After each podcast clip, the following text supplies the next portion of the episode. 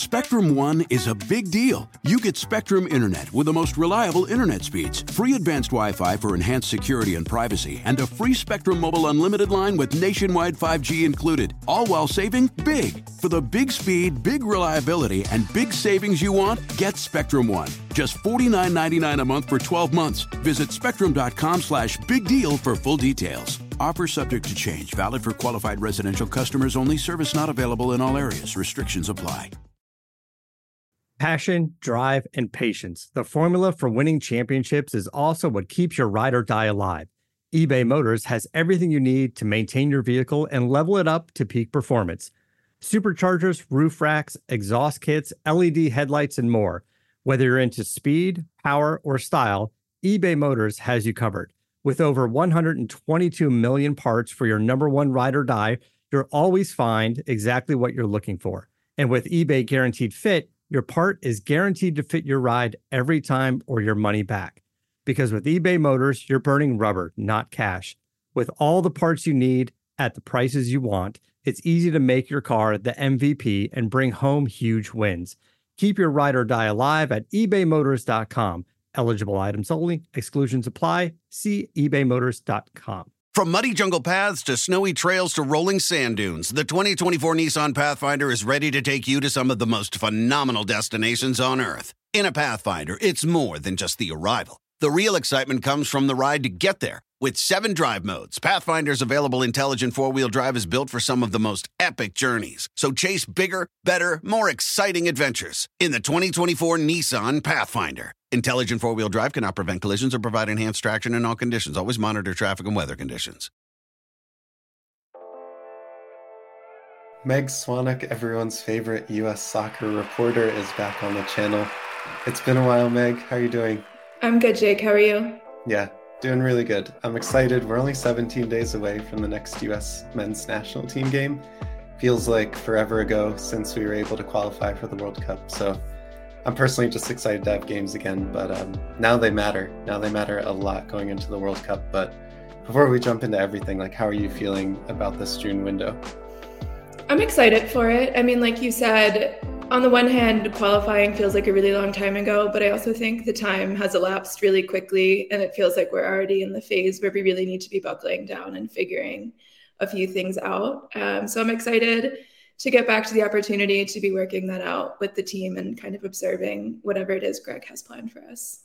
So let's dive into that then. So if we don't have that many games until our first World Cup match, what is the most important thing for the US team to be thinking about going into these games? We have um, exhibition matches against Morocco and Uruguay, and then a Nations League against Grenada. So, what what should we be thinking about the most? Is it ingraining our kind of starting eleven or top fifteen players? Is it bringing new players in that can make an impact in the World Cup? What do you think the most important piece is? Well, it's going to be a combination of things, I think. I mean, I think we have a pretty good base foundation of the players we know are locked into their starting positions, and knock on wood, uh, they stay healthy. You know, we're having, I think injuries are going to be a big question about those locked in starting positions and a lot of those players. But I do think that we have a few positions where there's big questions remaining. Um, and I think that for for Greg in the roster of people that he's going to call in, he first of all, I would like to see, and I expect that he will actually um, call in some people who we might not have seen that much of in World Cup qualifying, who might be able to work well in the system and kind of enter the scene. Um, I think we need that in a few positions. I think we'll see that in June and, and kind of see some some rehearsals a little bit for some positions. But for the most part, I think it's going to be about um, refining what we've been doing over World Cup qualifying, figuring out those few key positions where we don't have it to um, figure it out just yet. And then, yeah, calling in people who might be hot at the minute with their club and seeing if um, they have what it takes to get called in in September and then in November. Yeah, I mean, there are definitely more well known positions that are somewhat up in the air for the US. I mean, just because of some of the performances so far, Zach Steffen versus Matt Turner is one. The number nine is probably going to Jesus Ferreira, but there's still a lot of time for someone else to come in. Maybe someone like Haji Wright can be a really impactful player during this camp. But are there any other positions that we're not necessarily considering because the number nine and the goalkeeper has been up in the air for so long. Yeah. Well, I think this was something I had been thinking about. I've been saying this since at least the last window, but then Miles Robinson's injury made it even more of a, a central focus, and that's the center back position. I think that's also something that beyond beyond really just Walker Zimmerman at this point, I, I think you know, there's players who will likely be called in, Chris Richards in particular, I think behind Zimmerman, who's going to get called into the roster, whether or not he's starting next to Zimmerman, who I expect will likely start. Again, there's a lot of time. Um, but yeah, I think the center back position is something that there's a big question mark next to in my head. Brought to you by our partners at Bet Online. They continue to be the number one source for all of your betting needs and sports information.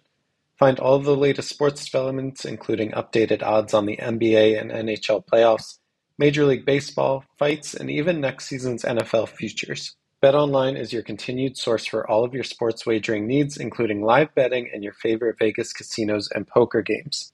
It's super easy to get started, so head to the website today or use your mobile device to join and use our promo code BELIEVE, that's B L E A V, to receive your 50% welcome bonus on your first deposit. BetOnline, where the game starts and I know we we have it on good authority that Cameron Carter Vickers is going to be called into this camp. We know Chris Richards is getting back to health and has been sent back to Bayern Munich. We'll see what happens with him in the summer.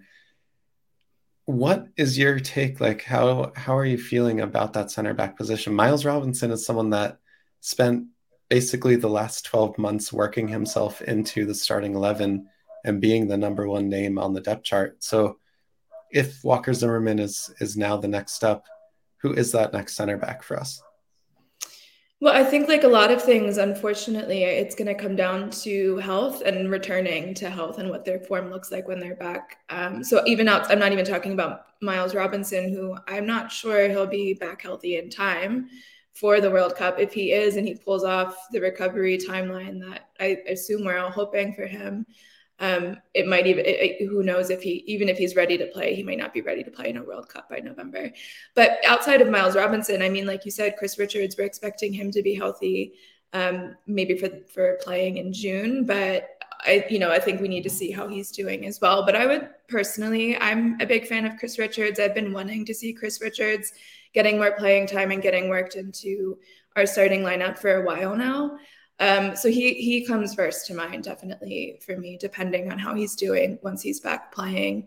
Um, outside of Chris Richards, I mean, there's a list, a pretty long list of maybe center backs. CCV is of course one of them. We haven't seen him since 2019 um, with the U.S. men's national team. There's a lot that he brings to the table. There's a lot that I think is what we already have, to be honest. So I think it'll be interesting to see what he looks like when he comes in. Um, outside of that, I mean, Mark McKenzie, you know, I think you also at one point covered the Philadelphia Union or have watched the Philadelphia mm-hmm. Union. So, um, you know, I still have, uh, you know, high respect for what he did with the Union, and he's really worked his way into the system in Belgium, which I respect. But I don't know if that's always translated to the national team. So I think it'll be interesting to see if he is a depth option or not. Um, outside of that, I mean, Erik Palmer Brown, who was just brought back into the picture in that last window in March, is one. Aaron Long, of course, who also just picked up, I think, a small injury, but not anything long lasting. Um, yeah, so CCV, Long, Erik Palmer Brown, um, I think those are going to be people that are auditioning, and Mark McKenzie auditioning for those depth positions behind Chris Richards and Walker Zimmerman for me. Yeah when I was covering the union, it was Mark McKenzie and Austin Trusty who were oh, uh, a great young pairing. Yeah, it was awesome to see.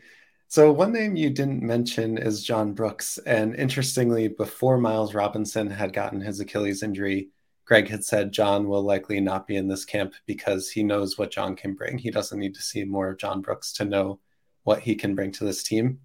With the injury to Miles Robinson, is there any chance that that opens up the door again for John Brooks to come into this team? Unfortunately, I don't think so. And, uh, you know, never say never, but it seems pretty clear to me that John Brooks is pretty much off of Greg Berhalter's USMNT roster. He's another one who I really like. I think he brings a unique contribution both on the field and off of the field. We only have so many people. They, they're always talking about how young this team is. And I think there's a lot of value in having a young team, but I do think you need a balance. And we only have so many people with World Cup experience or just life experience and playing experience. It is a really young team. So he brings something off the field too, I think. I think it's a shame, but I don't expect to see John Brooks um, yeah. in Greg's roster. I mean, if we're looking for players that are active and have World Cup goals for the US, it's basically John Brooks and Julian Green right now. And right. Julian Green has been dropped by Fürth for Timothy Tillman, another American dual national that hasn't mm-hmm. necessarily been part of the team. So, yes, there's not much experience in the World Cup that we're going to be building into the team, and and who knows what that will mean to the to the effects of our starting eleven and our players and squad that that goes to the World Cup. So, are there going to be other players in the same bucket as CCV uh, that are going to be part of this camp? So, someone like Djordje Mihailovic, who is really hot in the MLS, even maybe Jeremy Ebobisse was joint top scorer before Jesus Ferreira had a brace um, last night. So, are there any other names like that that we should be expecting to come into this camp, or any names that you think could make an impact given five or six months of development for the U.S.? Well, I think we will see Mihailovic. I'd like to see him. I think we will see him. I think he's someone that definitely needs to be brought in. I think he can play a few different positions where we might need some depth options. And you know, like you mentioned, he's he's pretty hot in MLS right now. He's scoring a lot. He's able to finish.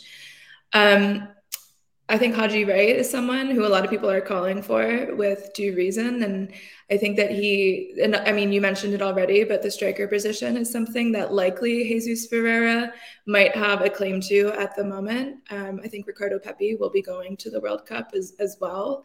You know, anything can happen, but I'm willing to say that those two are, are kind of definites. Beyond that, in terms of that striker position, I think that um, you know I'd like to see Jordan Pefok get called in. I'd like to see Haji Wright get called in. I'd like to see anybody who's performing well at that position called in this June to see how they're doing.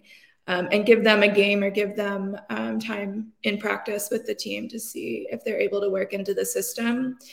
In terms of other people who might have uh, the ability to develop toward really performing in Qatar from now until then, who we haven't seen yet, I think maybe the most immediate person who comes to mind is Stefan Frei in the goalkeeper position. And I don't know that we need to go out into someone who's not even been in World Cup qualifying to find the quote unquote answer to the goalkeeper question. But I think he could be an interesting person to bring in in June to see what that looks like and give him a shot.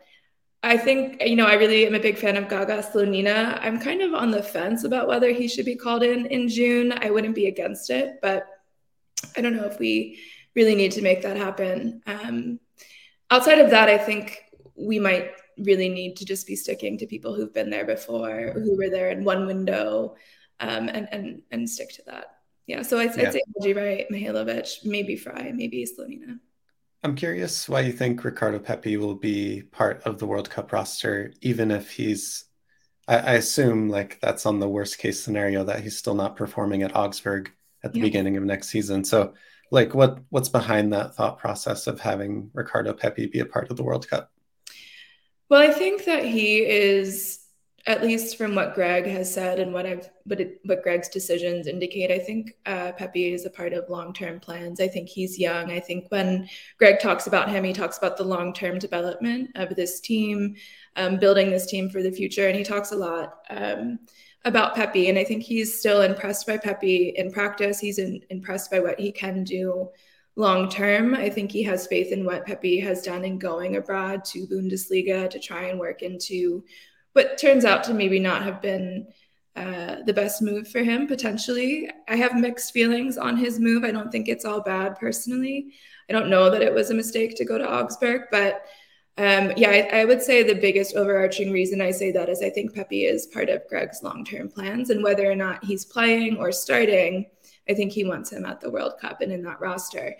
And that being said, I mean, we could see Pepi return to form by the World Cup. And, you know, I imagine that he is working hard. I don't know what the summer window holds for him, whether he's going to move somewhere else, where he's going to be able to um, get the confidence, I think, which is a big part of, I think, what he needs. But yeah, I think long term plans, Pepi's in it. I'm with you. It's way too early to decide if that was a good or bad move for Ricardo Pepi. I mean, 18 years old, moving yeah. to Germany.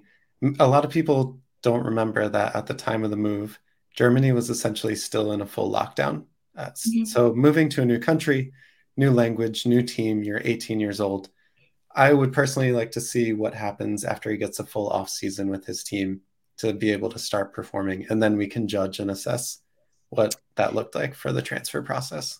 Yeah, I agree. I mean, there's a lot of intangibles about what's good for a player and going abroad, even if it's not immediately um, perceivable on the field. And then, you know, how many times it's it's not uncommon to see someone struggle their first year after a big transfer like that, and it takes kind of that second year to really hit their groove and um, make their mark in the system and working with the coach. So yeah, I wouldn't be surprised if he stays there, and the second year is a different story. Yeah. So with limited games left and the June window, kind of this first practice phase for us getting ready for the World Cup, what does success look like for you for this US team going into these three games?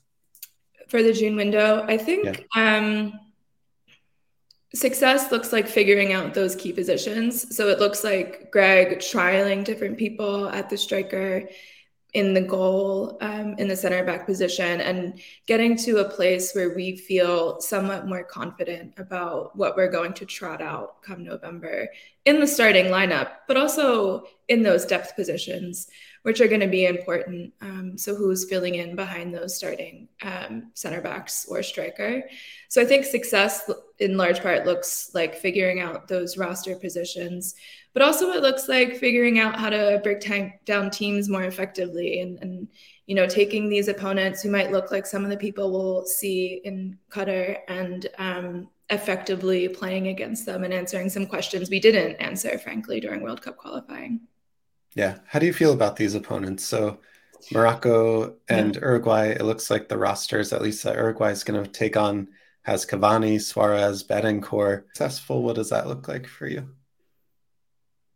I think we need to perform well. Do we need to win? I mean, that would be that would be nice. I could see me feeling some modicum of success if we, we don't. I mean, if if we're playing Uruguay and it's like 6-0 because our back line and goalkeeper position is so dire that we can't stop the striking talent that they have. I mean, that's not exactly going to make us feel good. Um, I, think that in terms of the teams we're playing, I think they offer um, pretty solid mix of different styles and different threats in terms of what we're going to see when they come out onto the field and what we need to focus on when we're playing them. So I like I like the spread of different types of teams that we're going to see and in terms of how we perform against them, I think they offer different opportunities to test different areas of the field, whether that's can we break them down or can we stop um, someone like Suarez or Edinson Cavani kind of thing. So yeah, I mean, I think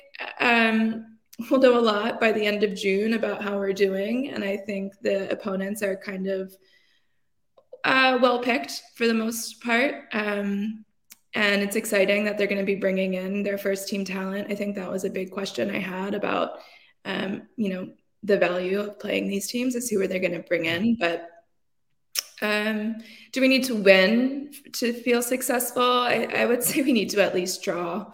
I think uh, to feel like we're going to be able to do well in the group. But yeah, I think it's I think it's a good test. Uh, is what I would say overall. Yeah. So as a reporter and someone that's traveled with the team, getting a closer view than most fans, what are your opinions of Berhalter as a coach and his relationship with the players?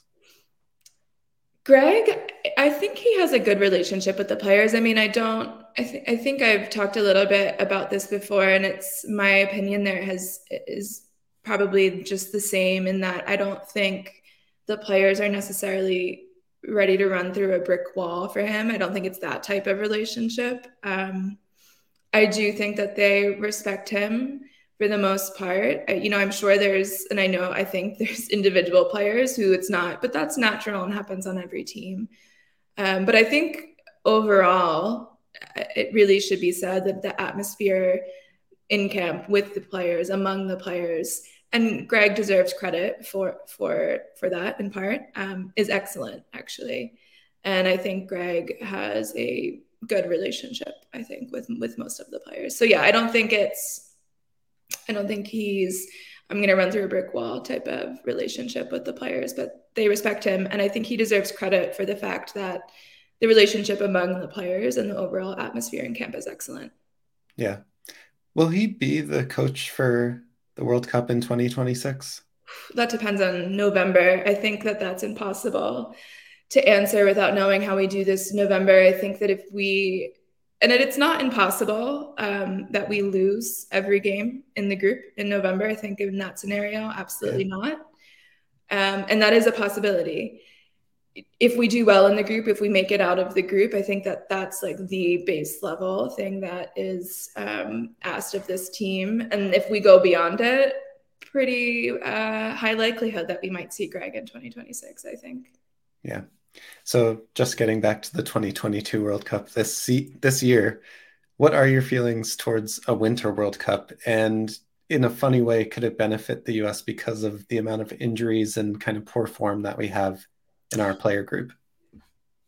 Well, in terms of the national team, uh, just the timing of it absolutely benefits us benefits us because we have lingering questions in key positions and we have time now to figure that out. Also, because we have so many injuries and people coming back from injury, and it gives them time to get back to form. So I think that it's really fortuitous, just timing wise, for the national team.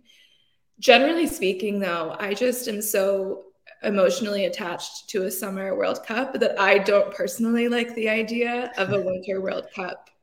So it benefits the national team, but I'm going to give you two answers because I like my big tournaments in the summer. And I don't know if that's just routine, but um, yeah, the Winter World Cup feels odd. Yeah, especially living in a place that actually gets cold. Yeah. I, I will not feel the same as when I can have the windows open, the sun shining, and watch soccer for nine hours a day. Yeah. I'm a little bit jealous. I mean, um, I'm not entirely sure where I'll be in November, but for you, I assume you'll be in London, and that'll be a really yeah. cool place to be during the World Cup. I mean, England, not to turn the interview around, but England is a favorite uh, potentially to win the whole thing. So that'll be, regardless of the season, a cool place to be.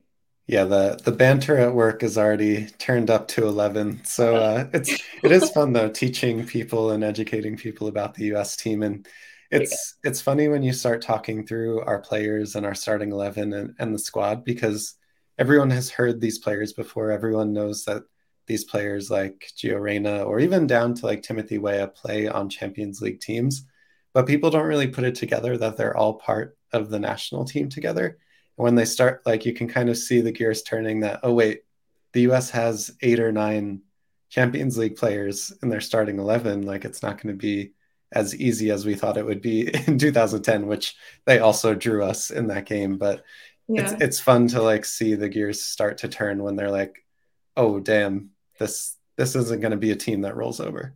Yeah, it's a good point, Jake. I mean, I'm first of all glad you're representing us well in the banter of the office, but um, I think that, you know, like I said, I think in November we could see a scenario, or I can see a scenario in my head where we lose every game. I can also see a scenario where we're one of the dark horses of the tournament.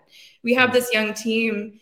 With a young team, I mean, they can really go far. How young was France when they won the whole thing in 2018? I don't think that's necessarily a, an impediment to the project. I don't think we're going to win the whole thing, but um, we could do really well, I think, also. And yeah. uh, really be a dark horse and surprise people.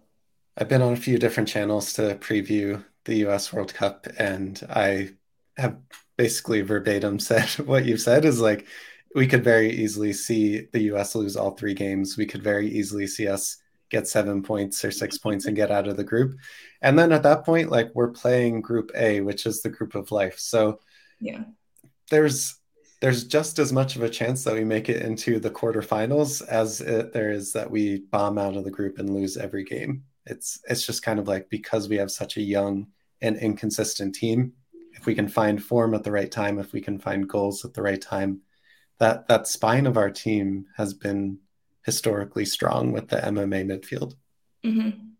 Yeah, I think a lot remains to be seen and anything can happen, which makes it hard to predict, but fun to watch. yes. I'm not going to say I'm confident because I'm more confident that we get zero points than uh, getting to the quarterfinals, but it's not out of the question.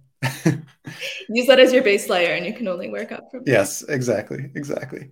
All right. So, one last question just about how the US should be setting up and maybe thinking about that getting chem- chemistry for uh, our best players. We saw Pulisic play a striker for Chelsea in the FA Cup final this weekend for much of the second half and extra time.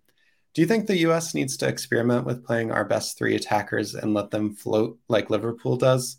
So potentially seeing a front three of Brendan Aaronson, Gio Reyna, and Christian Pulisic and just allowing them to play interchangeable positions. What are your thoughts on getting our best 11 on the pitch? Absolutely. I'm glad you asked that question because that is something that I want to see experimented with. There's only so much experimentation I think we should be doing in June, um, but that is something I think worth considering. And not just Pulisic moving him to that position, but the other player potentially is Tim Weah, who he mm-hmm. himself has said in interviews he's willing to try that. He he seems somewhat open to moving into the nine position or, or, being up front like that. And I think he could be pretty lethal in that position. He's my personal pick for. Um, I, I mean, it's not a dark horse to anyone paying attention, and he's been one of our biggest um, chance creators and finishers, I think, on the team. But I think he's going to have an incredible tournament, and he's someone who I, ha- I have in my head that could be pretty lethal if we do move him to that upfront position. And we have so much depth on the wing there with Brendan Aaronson, who or other, other people who can play in that position. That I think that's worth um, finagling with a bit. Yeah. So wrap us up here then. What is going to be the other thing that we should experiment with in this June window? Um, goalkeepers. I mean, I there's like a big debate. I mean, outside of formation, I think positionally, I think we really need to to take a step back and think about what our depth does look like in the goalkeeper position. I mean, I'm a fan of Matt Turner. I'm also a fan of Zach Steffen, but I think that I, am hoping Greg seemed pretty uh, decided, I think, throughout the latter half of World Cup qualifying that this was the order of this was the pecking order of our goalkeepers. And you know, in the community, there was a lot of debate about which position is most dire. What do we need to figure out most? And I think a lot of people are worried about the striker position. But for me, maybe this you know speaks to how I, I prioritize the game even but um, i'm more concerned about the goalkeeper first and foremost followed maybe by the center back position and then the striker position. Um, you know you can eke out draws with a strong back line and goalkeeper position without scoring but you know if we have someone who can score but our center backs are making mistakes our goalkeeper is out of form isn't confident i mean we could go down by six to a team like england so I think the goalkeeper position and the center backs really need to be figured out with the priority. And then maybe in terms of formation, that I'd like to see the creativity in the front. Awesome. Meg Swanwick, thank you so much for coming back to the channel and joining us. It's always awesome to talk with you. Um, how can people find you and what, what do you have upcoming that uh, you want people to know about? Uh, well, you can find me on Twitter at Meg underscore Swanwick. And I did just launch a Substack, which you can subscribe to. It's the Swan Dive, swandive.substack.com.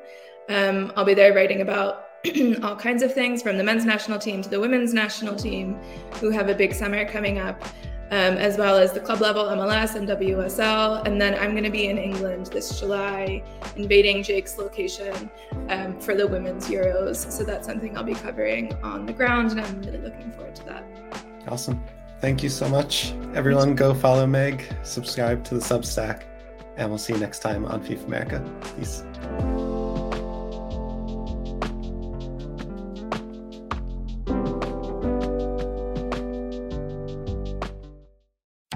Spectrum One is a big deal. You get Spectrum Internet with the most reliable internet speeds, free advanced Wi Fi for enhanced security and privacy, and a free Spectrum Mobile Unlimited line with nationwide 5G included, all while saving big. For the big speed, big reliability, and big savings you want, get Spectrum One. Just $49.99 a month for 12 months. Visit spectrum.com slash big deal for full details. Offer subject to change, valid for qualified residential customers only, service not available in all areas. Restrictions apply. At Amica Insurance, we know it's more than a life policy. It's about the promise and the responsibility that comes with being a new parent, being there day and night, and building a plan for tomorrow, today. For the ones you'll always look out for trust Amica Life Insurance. Amica, empathy is our best policy. From muddy jungle paths to snowy trails to rolling sand dunes, the 2024 Nissan Pathfinder is ready to take you to some of the most phenomenal destinations on Earth. In a Pathfinder, it's more than just the arrival. The real excitement comes from the ride to get there. With seven drive modes, Pathfinder's available intelligent four wheel drive is built for some of the most epic journeys. So chase bigger, better, more exciting adventures in the 2024 Nissan Pathfinder. Intelligent four wheel drive cannot prevent collisions or provide enhanced traction in all conditions. Always monitor traffic and weather conditions. The living room is where you make life's most beautiful memories. But your sofa shouldn't be the one remembering them. The new life resistant, high performance furniture collection from Ashley is designed to withstand all the spills, slip ups, and muddy paws that come with the best parts of life. Ashley high performance sofas and recliners are soft, on trend, and easy to clean. Shop the high performance furniture in store or online at Ashley.com. Ashley, for the love of home. This is the story of the one. As a maintenance engineer, he hears things differently. To the untrained ear, everything on his shop floor might sound fine, but he can hear gears grinding or a belt slipping. So he steps in to fix the problem at hand before it gets out of hand. And he knows Grainger's got the right product he needs to get the job done, which is music to his ears. Call, clickgrainger.com, or just stop by. Grainger, for the ones who get it done.